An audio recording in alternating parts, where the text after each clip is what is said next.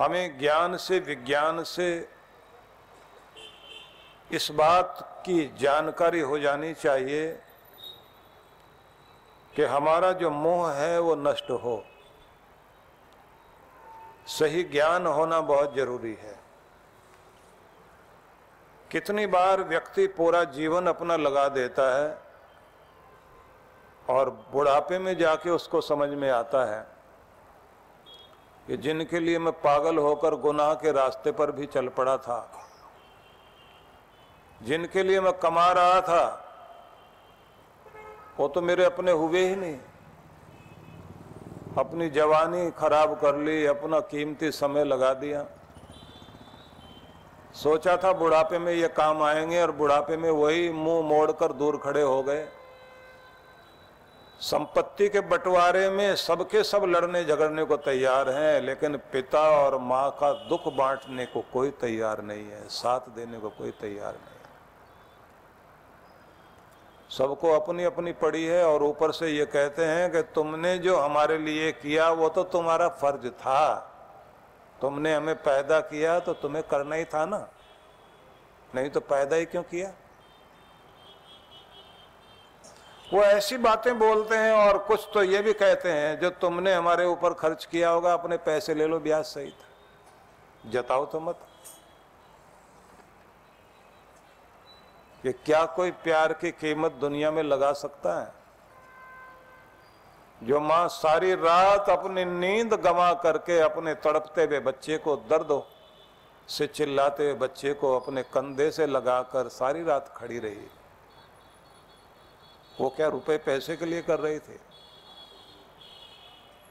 जिस पिता ने अपना पूरा जीवन न खाने का ध्यान है, न पीने का, न सोने का, न जागने का देर देर रात तक काम करता रहा, सुबह उठकर फिर चल पड़ा। और सोचता है कि जी रहे हैं अपने बच्चों के लिए। लेकिन बच्चे तो माँ बाप के लिए जीने को तैयार नहीं, वो तो अपने लिए सोचते हैं। तो समझ में आता है कि हम एक मोह में सो, जीवन जीते रहे। और अगर सही जानकारी आए, विवेक आए, समझ आए तो फिर जीवन कैसा होगा? फिर जीवन ये होगा कि बच्चों को पालो, पोसो, लायक बनाओ। अपना फ़र्ज़ निभाओ। उनको जो देना है, दो, इतना दो कि जितने से उन्हें कमाना तो आ जाए, लेकिन आपके पैसे से अमीर ना बने, अपने खुद की अक्ल से और अपने कर्म से, अपनी मेहनत से अमीर बने बच्चे, क्योंकि हम उनको धन देकर अमीर बनाएँगे तो अमीरी नहीं आएगी। कमाना, सिखाना हमारा फ़र्ज़ है, सीख देना हमारा फ़र्ज़ है। अपने कंधों पर बैठाकर उन्हें दुनिया नहीं दिखाओ। अगर कंधों पर बैठा अगर दुनिया दिखाओगे तो बच्चे कमज़ोर रह जाएँगे। फिर आपका फ़र्ज़ पूरा नहीं हुआ। जो लोग अपने बच्चों के लिए सब कुछ दे करके ये सोचते हैं, हमने उनकी किस्मत बना दी। वो किस्मत नहीं बना पाते। दुनिया के बड़े से बड़े रईसों की बड़ी अजीब बातें देखने को मिलती हैं। बिल गेट्स ने अपना 80 परसेंट कमाया हुआ धन सेवा में लगा दिया। Warren Buffett. एक लाख करोड़ की संपत्ति वाला। उससे भी कहीं ज़्यादा की दौलत जिस आदमी के पास, जिस कहते हैं अगर पूरी दुनिया के आदमियों को वो अपना पैसा बांटे, पूरी संपत्ति का हिसाब किसी ने लगाया तो ये लिखा कि एक एक आदमी के हिस्से में पाँच पाँच हज़ार रुपये आ सकते हैं, इतना उसके पास है। लेकिन सारे में से एट्टी परसेंट दान में दे दिया उसने। और ये कह दिया, बीस हज़ार करोड़ के लगभग अपने पास रखा। अपने बेटे को नहीं दिया। उसने कहा, मैं अपने बेटे को वारन बफेट से भी आगे बनाना चाहता हूँ। अगर अपना पैसा दे करके बनाऊँगा तो वो नहीं बनेगा जो मैं बनाना चाहता हूँ। बहुत लोग हैं इस दुनिया में, कमाते हैं, लेकिन जीना हर किसी को नहीं आता। मोह ममता में पढ़कर हम लोग इस तरह से जीवन जीते हैं कि अपनी आत्मा कलुषित कर लेते हैं। सोचते हैं, हमारा जो होगा, हो जाएगा, बच्चे ठीक रहने चाहिए। मैंने दुख देख लिया, मेरे बच्चे दुख ना देखें। हम लोग किस्मत लिखने वाले नहीं हैं। हमें अपने बच्चों को बदकिस्मती से लड़ना सिखाना चाहिए, उन्हें इतना मज़बूत बनाना चाहिए कि अगर किस्मत चोट पहुँचाए तो तूफ़ान के बीच शेर बन के खड़े हो सके। उन्हें कोमल बनाने की चेष्टा करोगे तो ज़िंदगी कोमल तो नहीं है। जीवन तो बहुत कठोर है।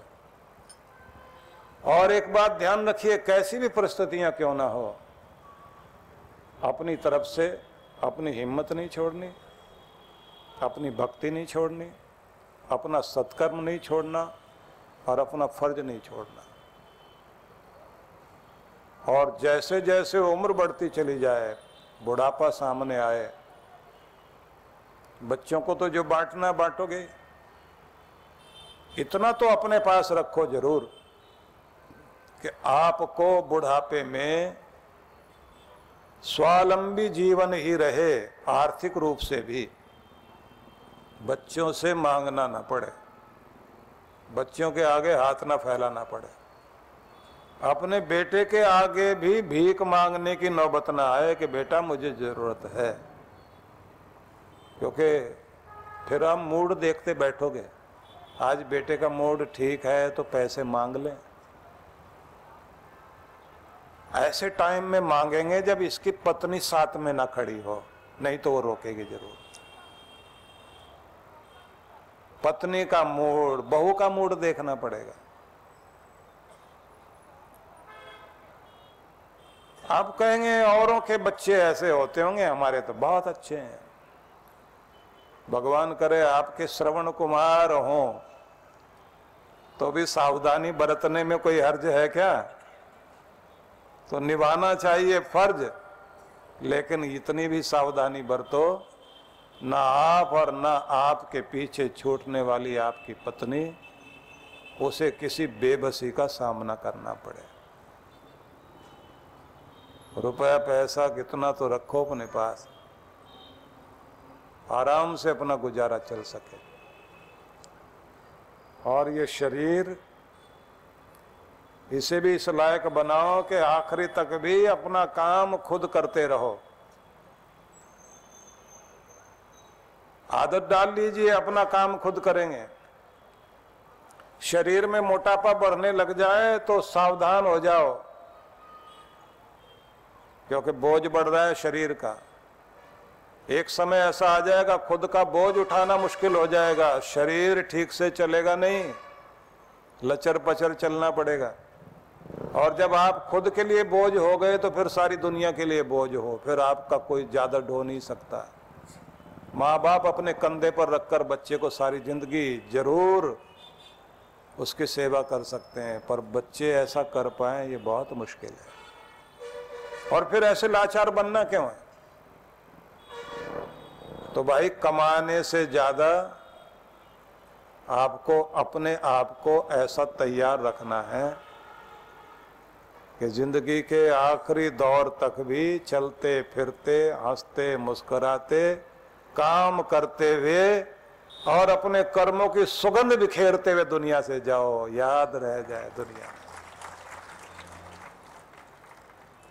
बीस पच्चीस साल पहले हमने एक वाक्य कहा था जो बहुत लोगों को पसंद आया जगह जगह लोगों ने उसको लिख करके एक दूसरे को बांटा।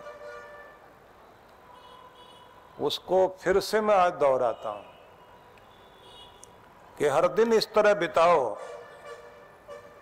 कि रात को चैन की नींद सो सको। शांति की नींद आए तो दिन बिताना ठीक हुआ। अशांत होकर सोए और नींद भी ठीक नहीं आए, चिंता, परेशानी।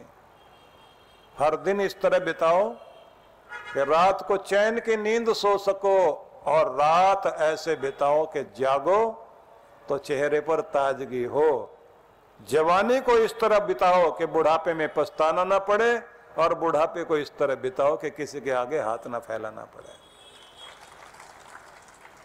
और भगवान से मांगो कि मेरा जीवन हँसते मुस्कुराते एक फूल की तरह दुनिया से बिखर जाए, पर इसे सड़ने की नौबत कभी ना आए। मेरे कर्म की सुगंध दुनिया में बिखरती रहे, याद आती रहे। मैं लोगों को याद आता रहूँ और मुझे प्रभु तुम याद आते रहो। बस ये अगर आपके मन में आ गया तो जीना आ गया। गुरु पूर्णिमा के पावन अवसर पर आप सभी को मैं आमंत्रण दे रहा हूँ। ये एक सुंदर अवसर है सभी के लिए।